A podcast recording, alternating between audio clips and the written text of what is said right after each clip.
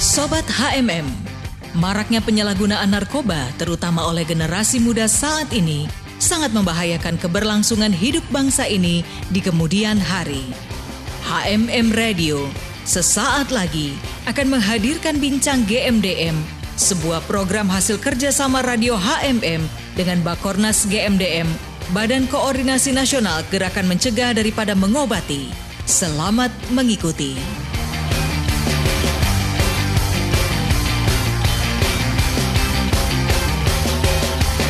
Dari kawasan Sentul Bogor, Indonesia, HMM Radio Praise and Worship in Unity.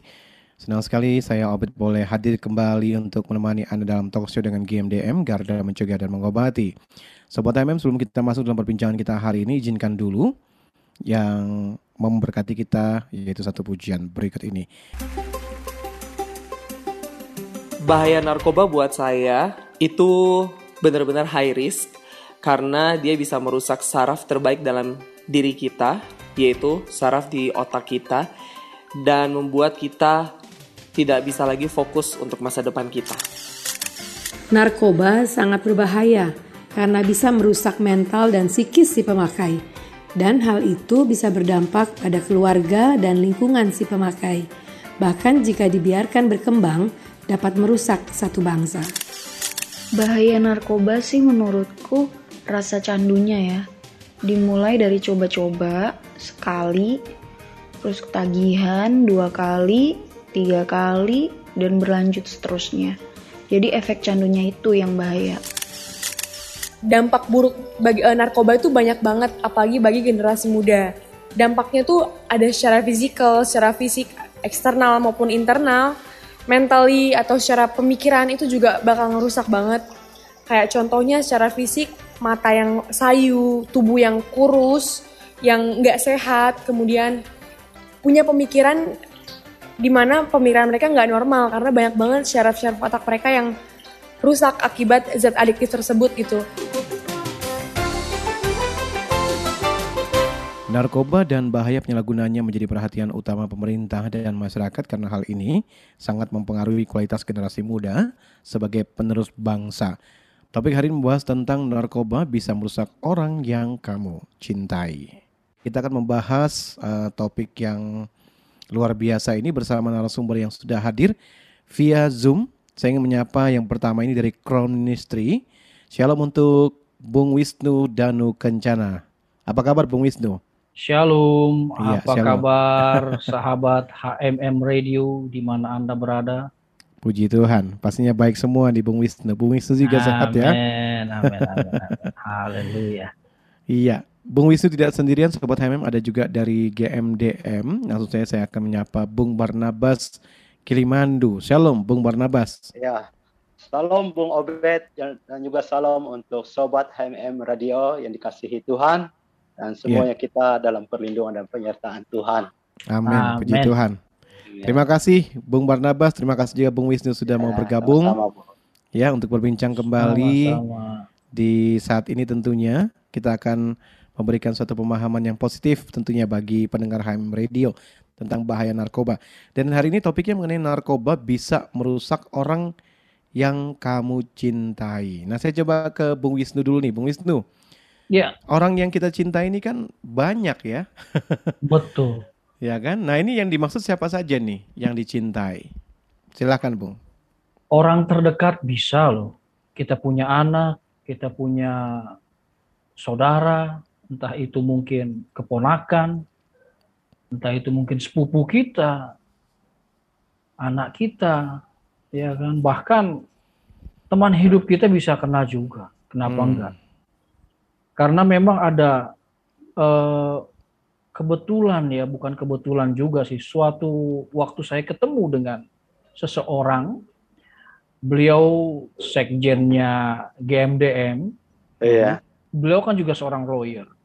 Beliau cerita ke saya, dia baru menangani apa namanya salah satu kliennya dan orang tuanya terkejut ketika ternyata anaknya terlibat penyalahgunaan narkoba. Nah ini kan artinya bukan orang jauh, orang-orang dekat yeah. yang yang bisa menyerang kita. dan dan sang ibu sempat uh, curhat ya dengan beliau dia bilang anak saya tuh baik-baik begitu maksudnya ya uh, kita nggak tahu gimana di rumahnya ya tapi uh, gimana kesehariannya karena juga kita kan nggak nggak nggak ini. Tapi ibu itu bilang uh, anaknya cukup patuh cukup baik. Ya ternyata kenanya di pergaulan dengan rekan-rekan sepermainannya lah begitu. Lingkungan bermainnya lah. Lingkungan terdekat apa ya eh, komunitasnya dia gitu. Nah, ini ini bisa bisa bisa sangat menyerang di mana pun gitu. Bahkan kalau kita lihat apa namanya tayangan-tayangan berita beberapa waktu yang lalu ada jenis-jenis permen yang ternyata di dalamnya ada narkobanya di mana hmm anak-anak itu jadi ketagihan makan yeah. permen itu. Nah ini ini yang kita harus hati-hati, harus harus harus lebih waspada lagi terhadap peredaran ini karena orang-orang terdekat bisa saja kena dan menjadi korban. Iya. Sebenarnya gini, coba saya ke Bung Barnabas sekarang. Ini agak menggelitik sebenarnya katanya dicintai. Ini cinta iya. yang bagaimana ini? Sampai iya. orang yang katanya kita cintai tapi bisa terlibat dengan penyalahgunaan narkoba. Berarti nggak benar-benar cinta nih. Gimana Bung Warna Bas? Iya. Iya.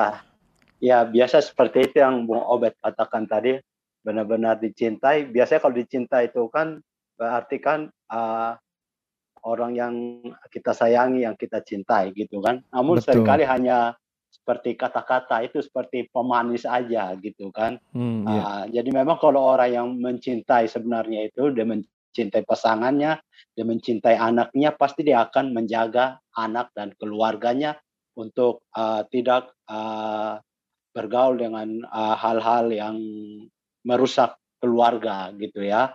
Namun sering kali juga ini bisa uh, terjadi juga seperti yang saya katakan tadi cinta itu hanya seperti uh, ucapan aja gitu kan. Uh, tapi pada dasar sesungguhnya hanya ya ya hanya seperti ucapan gitu ya. Yeah. Tapi ya, sebenarnya ada juga karena hanya cinta yang pada akhirnya ujung-ujungnya juga ke narkoba gitu kan.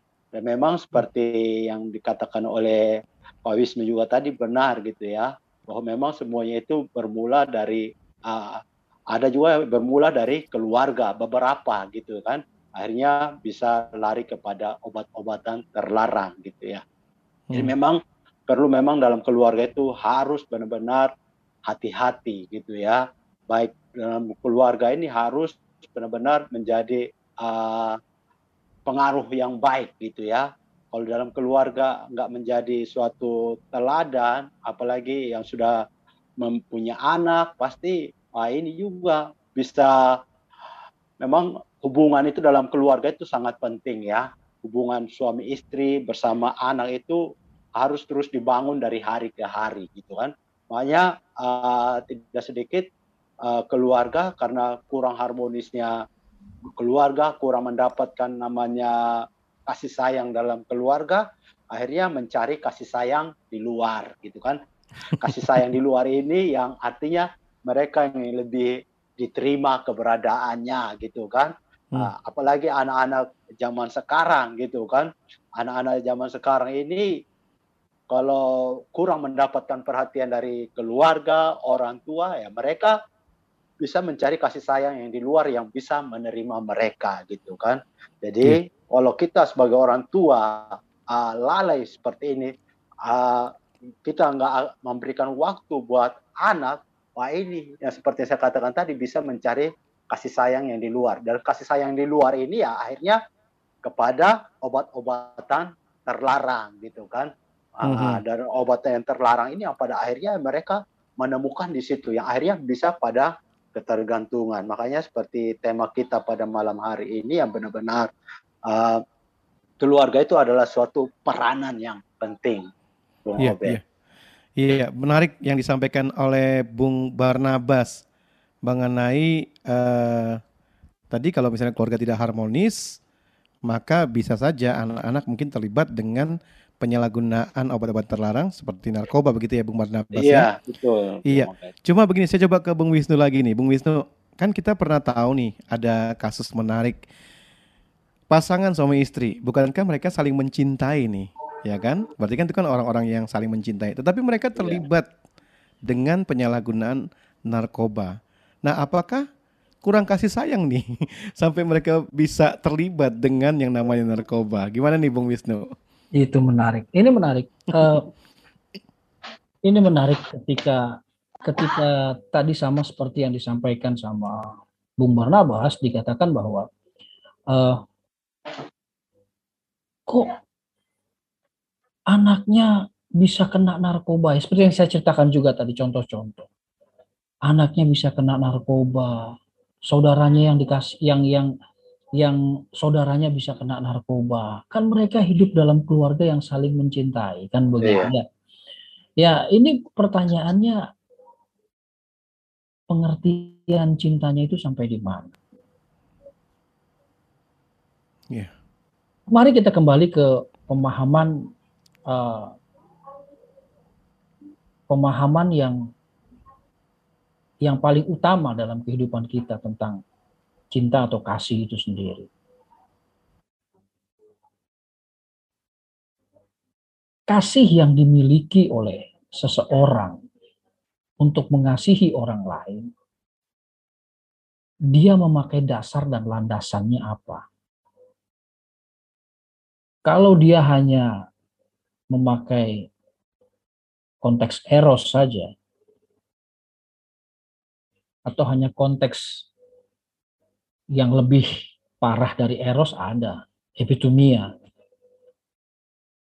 Dalam bahasa Yunaninya gitu ya.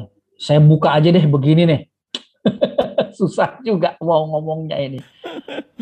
Menarik nih. Ya, silakan Eh, Bung Wisnu.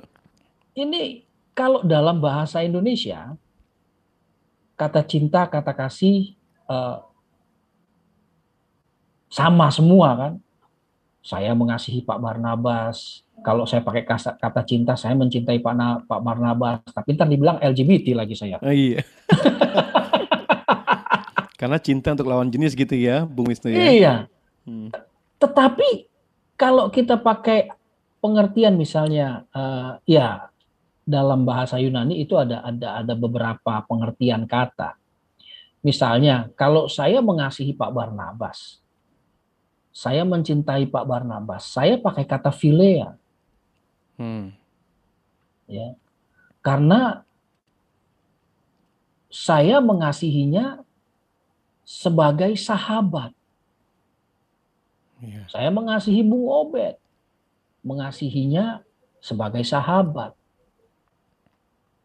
Saya punya keponakan, saya punya eh, saudara kandung, saya juga mengasihi dan mencintai dia.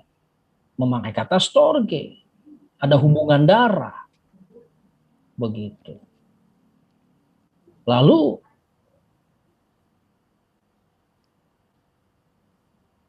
mengasihi atau cinta yang melibatkan emosi, perasaan, nafsu yang diperkenankan, itu bisa pakai kata eros. Begitu. Tetapi bungkusannya, kalau ketiga kata itu tidak dibungkus dengan yang namanya agape, yaitu kasih terhadap Allah, di mana kasih yang Allah curahkan dalam kehidupan kita, wah itu sulit juga. Makanya nggak heran tadi pertanyaan Bung Obed, suami istri kok malah bisa jatuh ke dalam apa namanya eh, jerat narkoba, bahkan satu make satu bandar lagi. Nah, itu Oh, dia. tuh. kurir begitu kan. Mhm. Nah, makanya betul eh, narkoba pun bukan solusi juga untuk cari duit. Ya, Ya. bukan. Dan narkoba bukan alat untuk apa namanya uh, sebenarnya narkoba itu kasih yang semu atau cinta yang semu. Hmm. Pengedar juga punya kasih. Dia hmm. kasih aja. Kasih untuk dulu. jadi berlangganan. Ada maunya ya? Iya. Seminggu dikasih gratis. Seumur hidup akan bergantung kepada tuh bandar. Hmm. Makanya hati-hati di situ. Dan itu bisa menjerat kita yeah. dan akhirnya kehilangan nyawa kita. Yeah. Nah ini ini kasih yang bagaimana? Saya setuju dengan yang Pak Barnabas katakan, Bung atau Bung Barnabas katakan. Kalau cuma di mulut aja, ya itu yang terjadi. Yeah. Akhirnya kita tidak melihat kedalaman kasih kita kepada pribadi-pribadi yang kita kasihi, orang-orang terdekat yang kita kasihi. Dan ini berbahaya juga, Bung Obed. Ya, Bung Wisnu. Jadi memang cinta kasih kita itu harus dibungkus dengan kasih Tuhan, begitu ya Bung Wisnu ya? Amin. Sehingga dengan demikian, seperti yang Bung Barnabas tadi sampaikan bahwa cinta itu tidak hanya sampai di bibir saja, tapi tentu ada tindakannya ya. ya, saya coba ke Bung Barnabas kali ini. Bung Barnabas, tentunya kita tidak mau ya, Sobat HMM juga yeah. tidak mau kalau orang dicintai itu terlibat narkoba. Nah, gimana nih cara hmm. untuk mencegahnya? Silakan Bung Barnabas. Iya, ya Obed ya memang seperti yang tadi waktu Bung Obed sampaikan bahwa orang yang kita cintai tapi kok bisa katanya cinta tapi bisa pakai narkoba. Memang uh, narkoba ini kan memberikan suatu pengaruh yang sangat luar biasa ya gitu ya kan. Ada orang yang sudah bertahun-tahun rumah tangga, kita lihat mereka keluarga yang harmonis, saling setia, tapi kita dengar kok uh, makai narkoba obat-obatan terlarang gitu kan. Apalagi yang kurang gitu kan. Materi ada gitu kan. Namun uh, dalam keluarga ini adalah suatu uh, hal yang harus benar-benar dibangun dari hari ke hari gitu kan.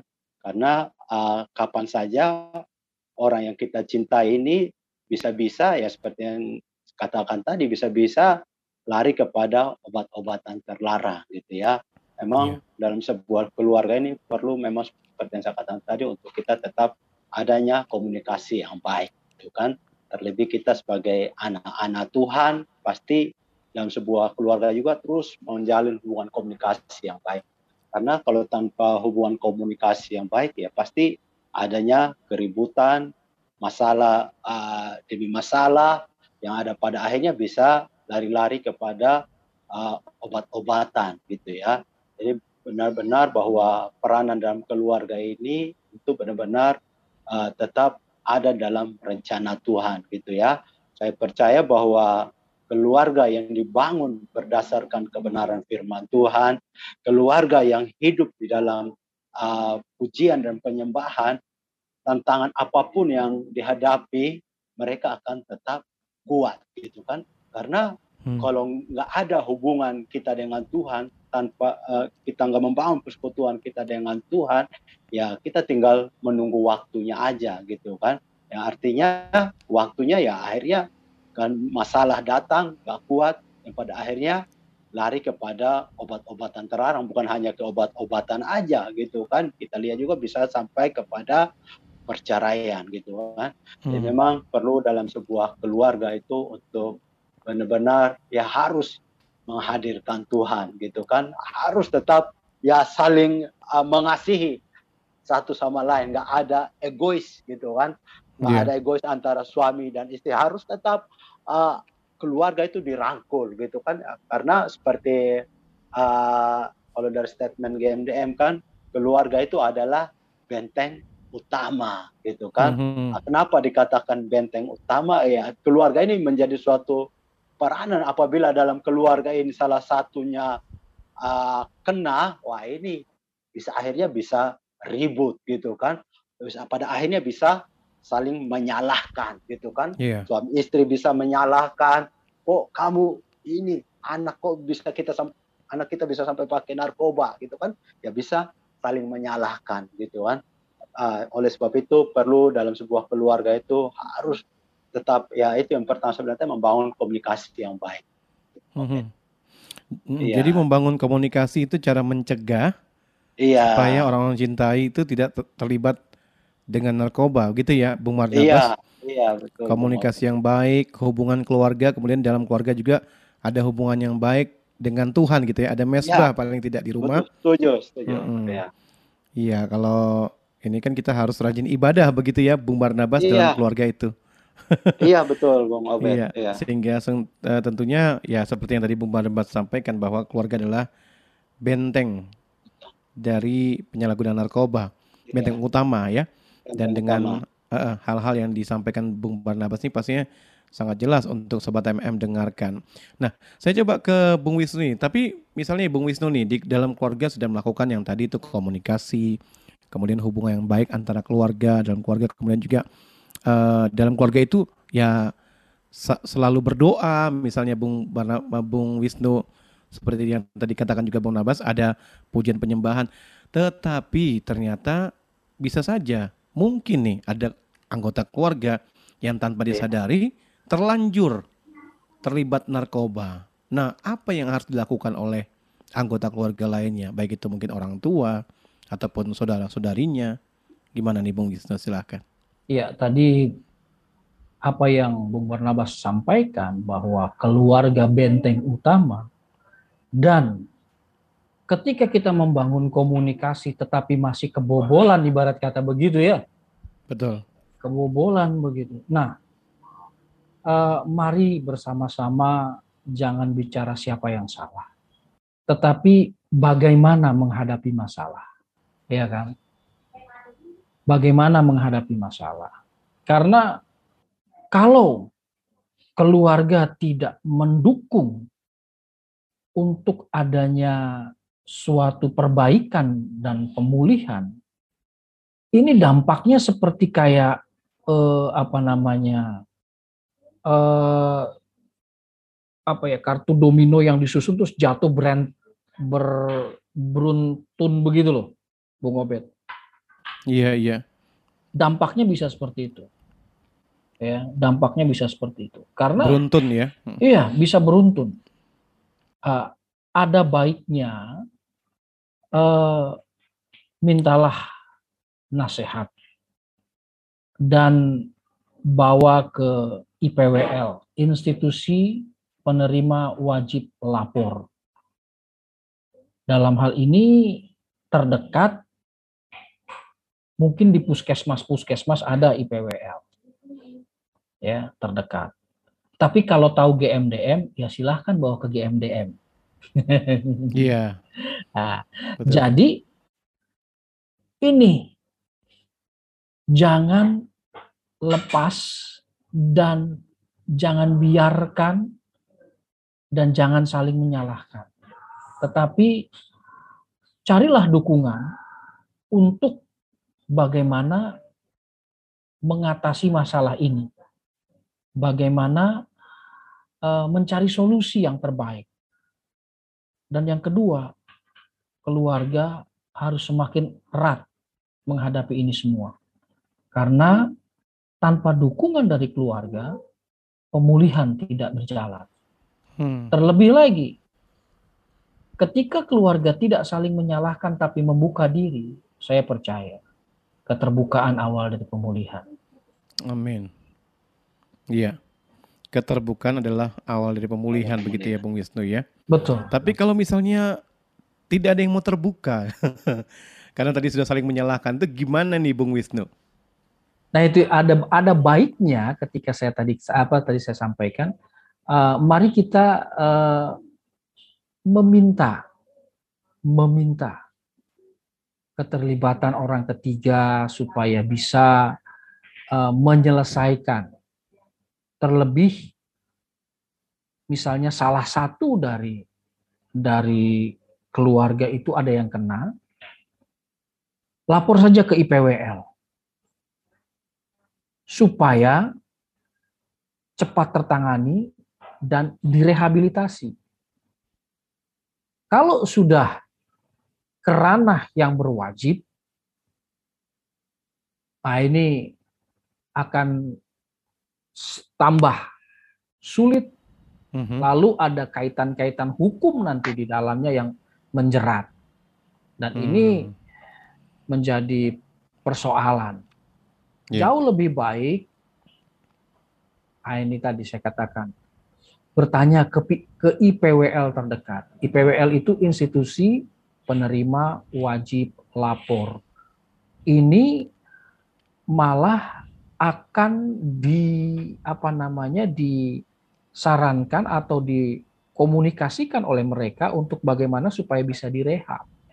Nah, hmm. sekali lagi puskesmas-puskesmas terdekat itu adalah juga bagian dari IPWL. Hmm. Tapi kalau memang ada keraguan atau misalnya aduh kurang enak karena saya kurang begitu kenal. Karena saya suka dengerin GMDM saya bawa ke GMDM bisa nggak? Oh bisa. Bisa ya? Ya hmm. bisa. Silahkan.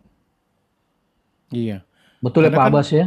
Iya. Ah, karena gini Bung Wisnu kan ada rasa iya. takut juga Bung Wisnu. Tadi kan Bung Wisnu bilang sebenarnya kalau untuk puskesmas bisa ya dilaporkan misalnya ada anggota keluarga yang terlibat sebagai pemakai narkoba. Begitu kan Bung Wisnu ya dilaporkan nanti mereka akan meneruskan begitu maksudnya tadi atau uh, gimana nih Bung Wisnu? Bukan pemakai ya kalau saya bilang eh, ini uh-huh. jatuhnya korban sebenarnya. Oh korban, iya. Iya jatuhnya korban ya.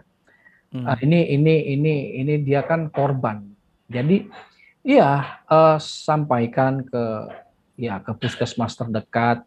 Uh-huh konsultasikan, lalu bagaimana untuk penanganannya. Nah, nanti nanti dari pihak IPWL atau puskesmas yang ada, karena puskesmas juga ada bagian IPWL-nya, hmm. biasanya akan memberikan masukan-masukan, memberikan uh, ya modelnya seperti apa ya, kalau boleh dibilang uh, kayak konsultasi begitu. Konsultasi. Uh, uh. Terus apakah dan, mereka juga nanti merekomendasikan gitu, Bung Wisnu, untuk tempat rehab dan lain sebagainya? Nah itu tinggal dilihat ke hmm. ke apa taraf ketergantungannya sampai di mana. Yeah. Ya, semoga masih masih tidak terlalu berat ya. Hmm. Jadi mungkin bisa apa istilahnya rawat jalan kali seperti itulah mungkin bisa. Tapi hmm. kalau sudah ini ya pasti ada ada rehabnya tersendiri, ada hmm. tempat-tempat hmm. yang yang akan dituju begitu. Ya, direkomendasikan. Jadi ini sobat iya. juga ini ini pemberitahuan ataupun informasi yang baru nih, Bung Wisnu. Ternyata Puskesmas juga bisa memberikan informasi begitu ya mengenai mereka yang menjadi korban dari penyalahgunaan narkoba ini dan bisa diarahkan untuk uh, ke tempat yang lebih tepat. Karena memang biasanya kan orang juga takut ya kalau misalnya ada anggota keluarganya yang terlibat narkoba karena pola pikirnya berbeda. Nah, Tuh. dari tadi ini uh, Bung Wisnu dan juga Bung Barnabas kita membahas mengenai mereka yang menjadi korban daripada penyalahgunaan narkoba gitu ya. Nah, tapi nanti setelah ini nih Bung Wisnu dan juga Bung Barnabas saya ingin membahas tentang jika orang yang dicintai itu ternyata seorang bandar narkoba. Nah, ini, ini berat. nah, ini berat nih, berat nih. Nah, jadi tapi akan kita bahas sesaat lagi. Keluarga itu buat saya adalah tempat yang paling nyaman di muka bumi ini. Tuhan berikan keluarga sebagai tempat menaruh segala perasaan, baik itu senang ataupun sedih tempat untuk meluangkan segala rasa. Keluarga adalah lembaga terkecil yang Tuhan bentuk atau ciptakan. Keluarga itu bukan hanya sekedar sekumpulan orang yang memiliki ikatan darah dengan kita, tetapi keluarga itu adalah rumah di mana kita bisa berpulang ketika kita lagi di low position in life. Keluarga itu bisa jadi healing pills, bisa jadi penyembuh, bisa jadi obat waktu kita lagi uh, ngehadapin semua hal-hal yang nggak baik yang terjadi di dalam hidup kita. Keluarga menurutku adalah suatu ruang atau tempat di mana bisa bebas melakukan apa pun atau berekspresi seperti apa tanpa adanya diskriminasi atau judgement terhadap kita. Dan bisa jadi pilihan sandaran ketika berada di titik terlemah kita dari hiruk pikuk dunia luar gitu dengan cukup berada di tengah mereka itu udah berikan ketenangan dan kenyamanan. HMM Radio Praise and Worship in Unity. Terima kasih untuk Sobat HMM yang bersedia bergabung dan tentunya di kesempatan hari ini kita masih membahas mengenai topik narkoba bisa merusak orang yang kamu cintai bersama rekan-rekan dari GMDM Garda Mencegah dan Mengobati.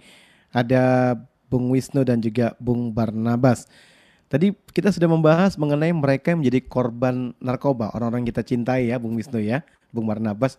Bahkan tadi juga ada cara-cara untuk mencegahnya dan juga jika orang yang kita cinta itu ter, terlanjur terlibat jatuh dalam penyalahgunaan narkoba, bagaimana cara menanganinya.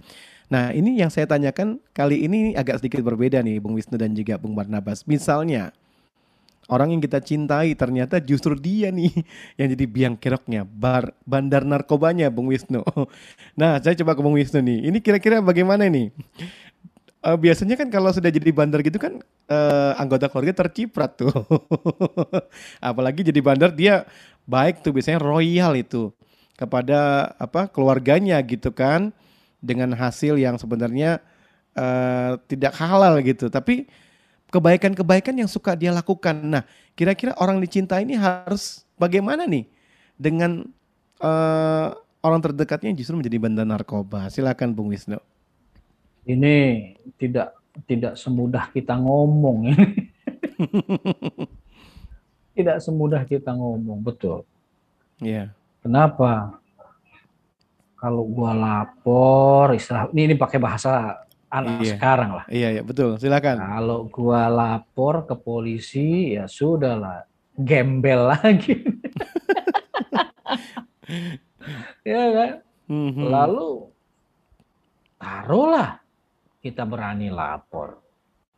Tapi pertanyaannya adalah, kita tahu nggak keterlibatan dia sudah menjadi seperti apa begitu kan? Mm-hmm. Oh kalau dia bandar besar wah cilaka juga. Karena dia pasti punya anak buah kan begitu kan. Mm. Nah itu ini ini ini yang yang yang yang yang menjadi boleh dikatakan dilema. Iya. Yeah. Ya dilema. Tetapi apa pun yang terjadi seperti yang tadi saya setuju dengan yang Bung Barnabas katakan, keluarga benteng utama. Ketika keluarga itu menyadari dia benteng utama, dia akan memperkuat bentengnya. Benteng yang pertama yang paling kuat adalah komunikasi dia dengan Tuhan, relasinya dia dengan Tuhan. Tidak menutup mata dan saya percaya mujizat masih terjadi. Yeah. Mujizat masih terjadi. Dan ketika kita mau dekat, terbuka di hadapan Tuhan, saya percaya Tuhan bisa memulihkan. Ketika dia pulih, tidak mau jadi bandar ya, harus siap dengan segala resikonya. Mm -hmm. Karena sebagai bandar resikonya pasti ya besar. Nyawa juga taruhannya. Hmm. Mungkin dihabisin oleh sesama rekannya kita nggak tahu. Tetapi dia harus siap. Tetapi apa pun itu, keluarga harus kuat untuk mendukungnya juga. Artinya dalam pertobatan ya. Iya, artinya ketika dia mengambil langkah untuk pertobatan, keluarga juga siap untuk mendukungnya, untuk sama-sama berjuang keluar dari lembah hitam itu dan saya percaya kok. Saya percaya. Tuhan tidak akan tinggal diam. Tuhan tidak akan tinggal diam, pasti dia memberikan jalan keluar dan solusi-solusi yang yang akan terjadi yang mungkin kita nggak tahu caranya bagaimana. Hanya Tuhan sendiri yang tahu. Mhm. Begitu, Bung. Dan ya, dan itu memang eh, tadi seperti yang Bung Wisnu sampaikan, mungkin anggota keluarga sulit ya untuk mengambil cara bagaimana begitu ya Bung Wisnu ya. Sulit. Sangat sulit. Mungkin kita Tetapi- bisa bilang, oh hmm. tetap dong harus laporin segala macam. Tetapi Mhm. ketika orang yang bersangkutan,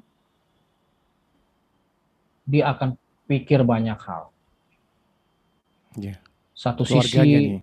ini adik gue yang jadi bandar, satu sisi ini suami gue yang jadi bandar kan begitu. ya. Hmm, iya. Satu sisi ah ini ini ini ini ini ini ini pasti terjadi dilema yang besar. Tetapi alangkah baiknya mari dekatkan diri kepada Tuhan untuk minta hikmat dalam menyelesaikan ini karena tidak semudah ya, tidak semudah saya ngomong sebenarnya. Iya. Ini ada banyak ada banyak apa hal yang mesti dipikirkan, dikerjakan untuk untuk menyelesaikan itu.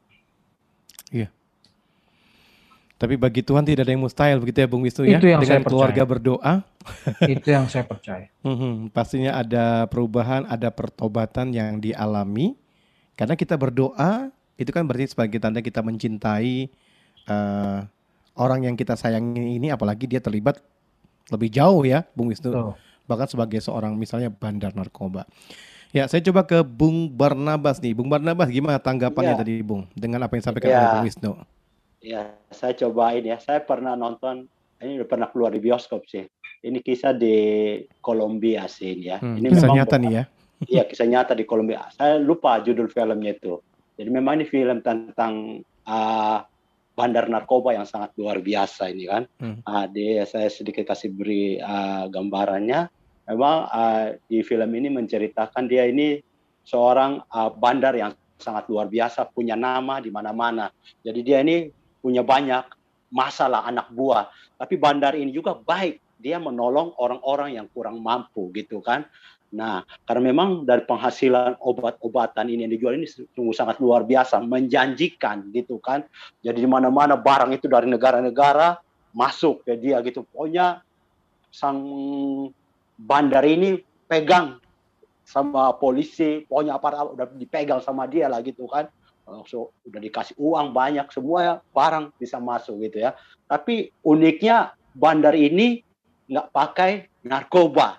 Dia kasih Hmm. tahu anaknya nggak boleh pakai narkoba karena dia tahu dampak dari narkoba gitu kan. Jadi Mhm. anaknya, istrinya dia kasih tahu kamu nggak boleh pakai ini gitu kan, Hmm. nggak boleh pakai ini. Ah, pokoknya dia menjual narkoba ini ya, yang lain pokoknya kalau tetap terjual obat-obatan ini, uang tetap masuk, atau tetap ada. Ah, tapi dia tahu dampak dari narkoba ini. Memang Mhm. bandar ini dia itulah kayak Robin Hood gitu, Bung Obed Iya. dia suka membantu orang-orang miskin. Nah, di situ juga dia membantu orang-orang miskin juga. Jadi ketika ada masalah juga, ada masalah misalnya ada penggebrek ada penggebrekan, Penggebrekan.